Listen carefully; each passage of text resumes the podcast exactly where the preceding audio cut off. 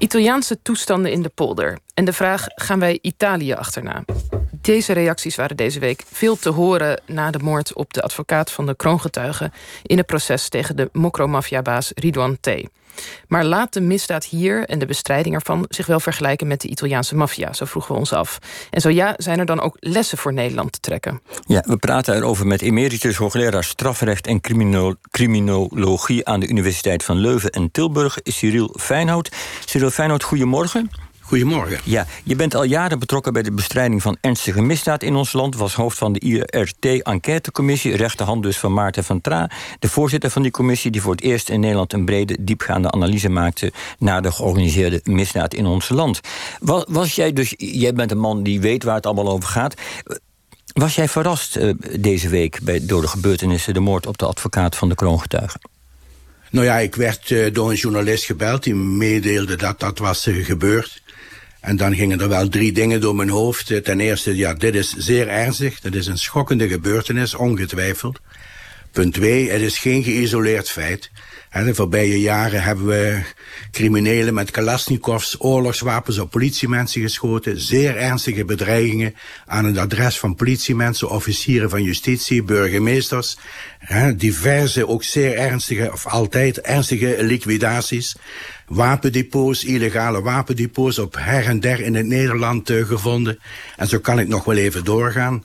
En dus mijn derde punt was, ja, al die reacties laten eigenlijk wel zien dat men kennelijk toch niet voldoende beseft of beseft heeft hoe ernstig de situatie in Nederland de laatste jaren is geworden. Ja, en, en een van de redenen dat er nu die vergelijkingen met Italië worden gemaakt... is omdat hier een advocaat vermoord is. Het wordt gezien als een uh, aanslag op de rechtsstaat. En dat doet mensen specifiek denken aan iets wat in 1992 in Italië gebeurde... toen de maffia de rechter Falcone uh, vermoordde. Laten we luisteren naar een nieuwsfragment van toen. Ongehinderd hebben experts van de maffia duizend kilo trotiel kunnen verbergen... aan de kant van de snelweg van het vliegveld Punta Raisi naar Palermo, de hoofdstad van Sicilië. Ze wisten dat daar even later een van de meest beschermde mensen van Italië langs zou komen... rechter Giovanni Falcone... Niemand in Italië weet zoveel over de maffia als hij. De explosie was verschrikkelijk. De eerste auto van de kleine karavaan werd 100 meter weggeslingerd.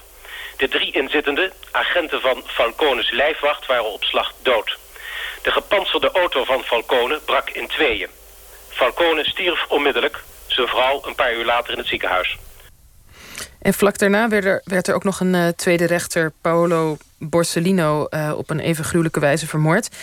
En je hoort, er waren lijfwachten al bij, dus ze werden wel bewaakt. Maar uh, nog ja, niet goed genoeg blijkbaar? Of was, was men er toen in Italië wel op al beducht dat zoiets kon gebeuren? Nou, waar het gaat om die vergelijking, misschien ook een paar punten. Punt 1. Ja.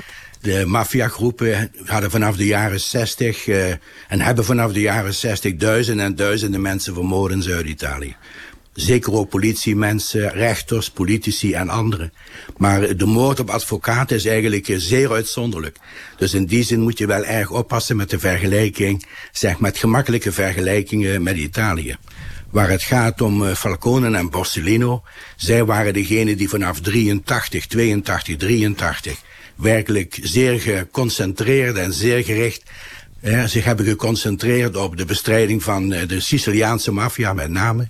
Leidde tot de grote maxi-processen, het grootste 84-86, waarbij uh, 475 verdachten werden vervolgd en 344 veroordeeld. Dan heeft men in 89 geprobeerd al een keer hè, om Falcone te vermoorden. Dat is toen uh, mislukt. Maar dan in 92, zoals u juist beschreven, hè, is die maffia er dan wel ja. in geslaagd. En dat had alles te maken met het feit dat in de jaren 70, 80 werd Palermo vergeleken met Beirut. Hè. Twee grote machtsstrijden. Deels tussen maffiagroepen, deels ook van de maffia tegen de overheid. Ja. En zij beschikten over killers, hè, murder squads, die goed uitgerust waren, veel ervaring hadden, aan observatie deden, inlichtingenwerk enzovoorts. En zij hadden de tijd en ze hadden het initiatief. En eigenlijk konden ze daardoor, eigenlijk, eh, konden ze daardoor erin slagen om dus Flacone en twee, drie maanden later uh, Borsellino uh, op te blazen.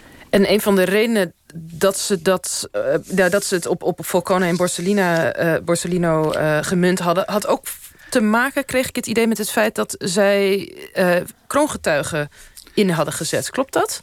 Nee, zonder meer. Eh, Falcone heeft, eh, en, en Borsellino, maar met name Falcone, had een aantal hele belangrijke kroongetuigen. Op de eerste plaats Beschetta, op de tweede plaats Calderone en op de derde plaats Contorno. En met die kroongetuigen kregen zij niet alleen zicht zeg maar, op die netwerken, de verhoudingen en de machtsstructuren in de maffia.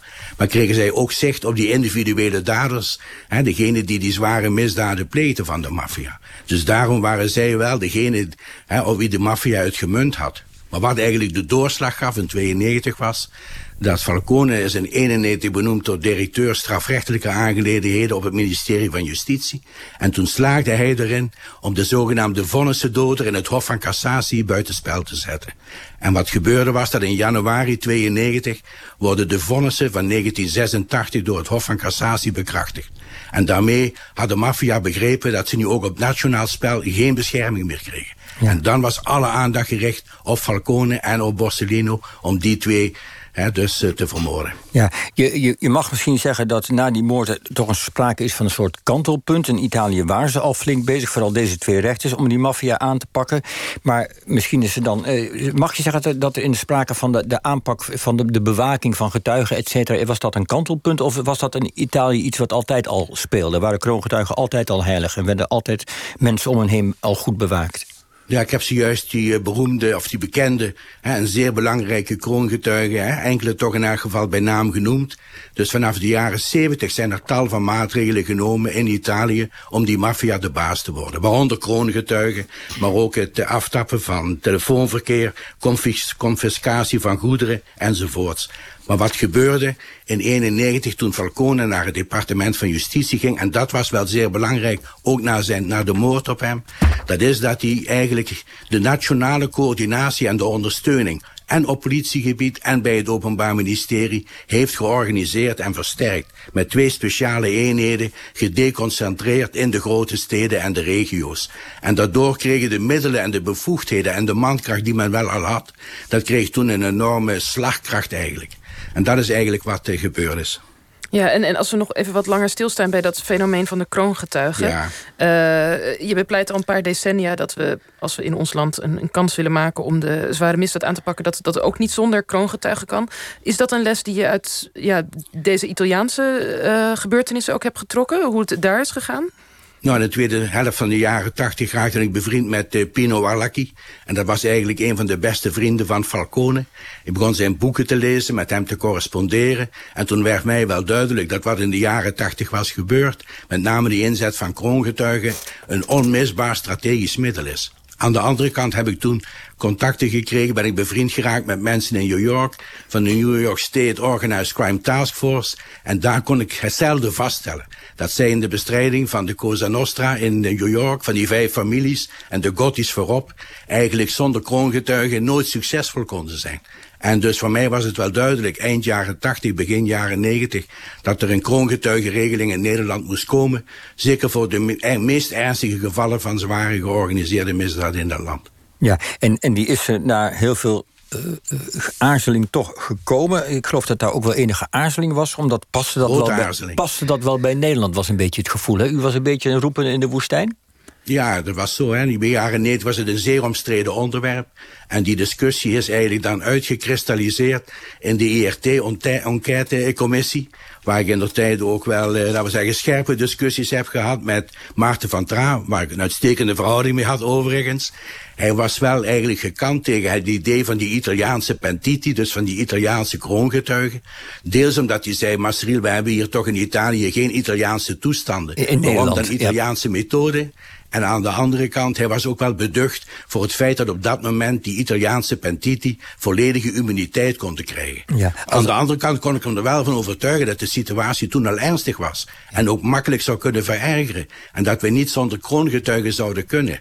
En dan heeft hij in de conclusies wel ingestemd, zeg maar, met het idee van deals met criminelen. Ja, maar dat was in 1996, hè. dan heeft het tot 2006 geduurd voordat er een wettelijke regeling kwam. Ja, ja de, sommige dingen gaan nou eenmaal langzaam als er aarzeling is en koudwatervrees. De, de, de moord op de advocaat deze week, uh, wordt dat het, het kantelpunt in Nederland wellicht bij de bestrijding van de zware misdaad? Hoe, hoe kijk je er tegenaan? Ben je hoopvol gestemd? Nou, het, zou, zet de discussie in elk geval op scherp. En het zou inderdaad kunnen hè, dat het inderdaad leidt tot een aantal maatregelen die in mijn ogen al langer hadden moeten worden genomen. Maar ik, moet het wel, ik wacht het wel af. Ik wel met eigen ogen zien of binnen twee, drie maanden zeg maar een coherent, doenbaar, doeltreffend, doeltreffende strategie wordt ontwikkeld. En dan zou het natuurlijk kunnen betekenen, wat ook in zekere zin het gebeurde is bij de, na de moord op Falcone, dat eigenlijk dit zware geweld, en dit keer op deze advocaat, dat het eigenlijk een strategische blunder van de eerste orde is, omdat nu de staat zich meer verenigt dan ooit keert tegen die georganiseerde misdaad en tegen lieden, zeg maar, die menen dat ze met liquidaties hun vrijdom moeten kunnen bevechten. Ja, Cyril Feyenoord, duidelijke en heldere woorden mogen we je hartelijk bedanken en uh, goede zondag in Tilburg maar weer. Ja, dank u wel.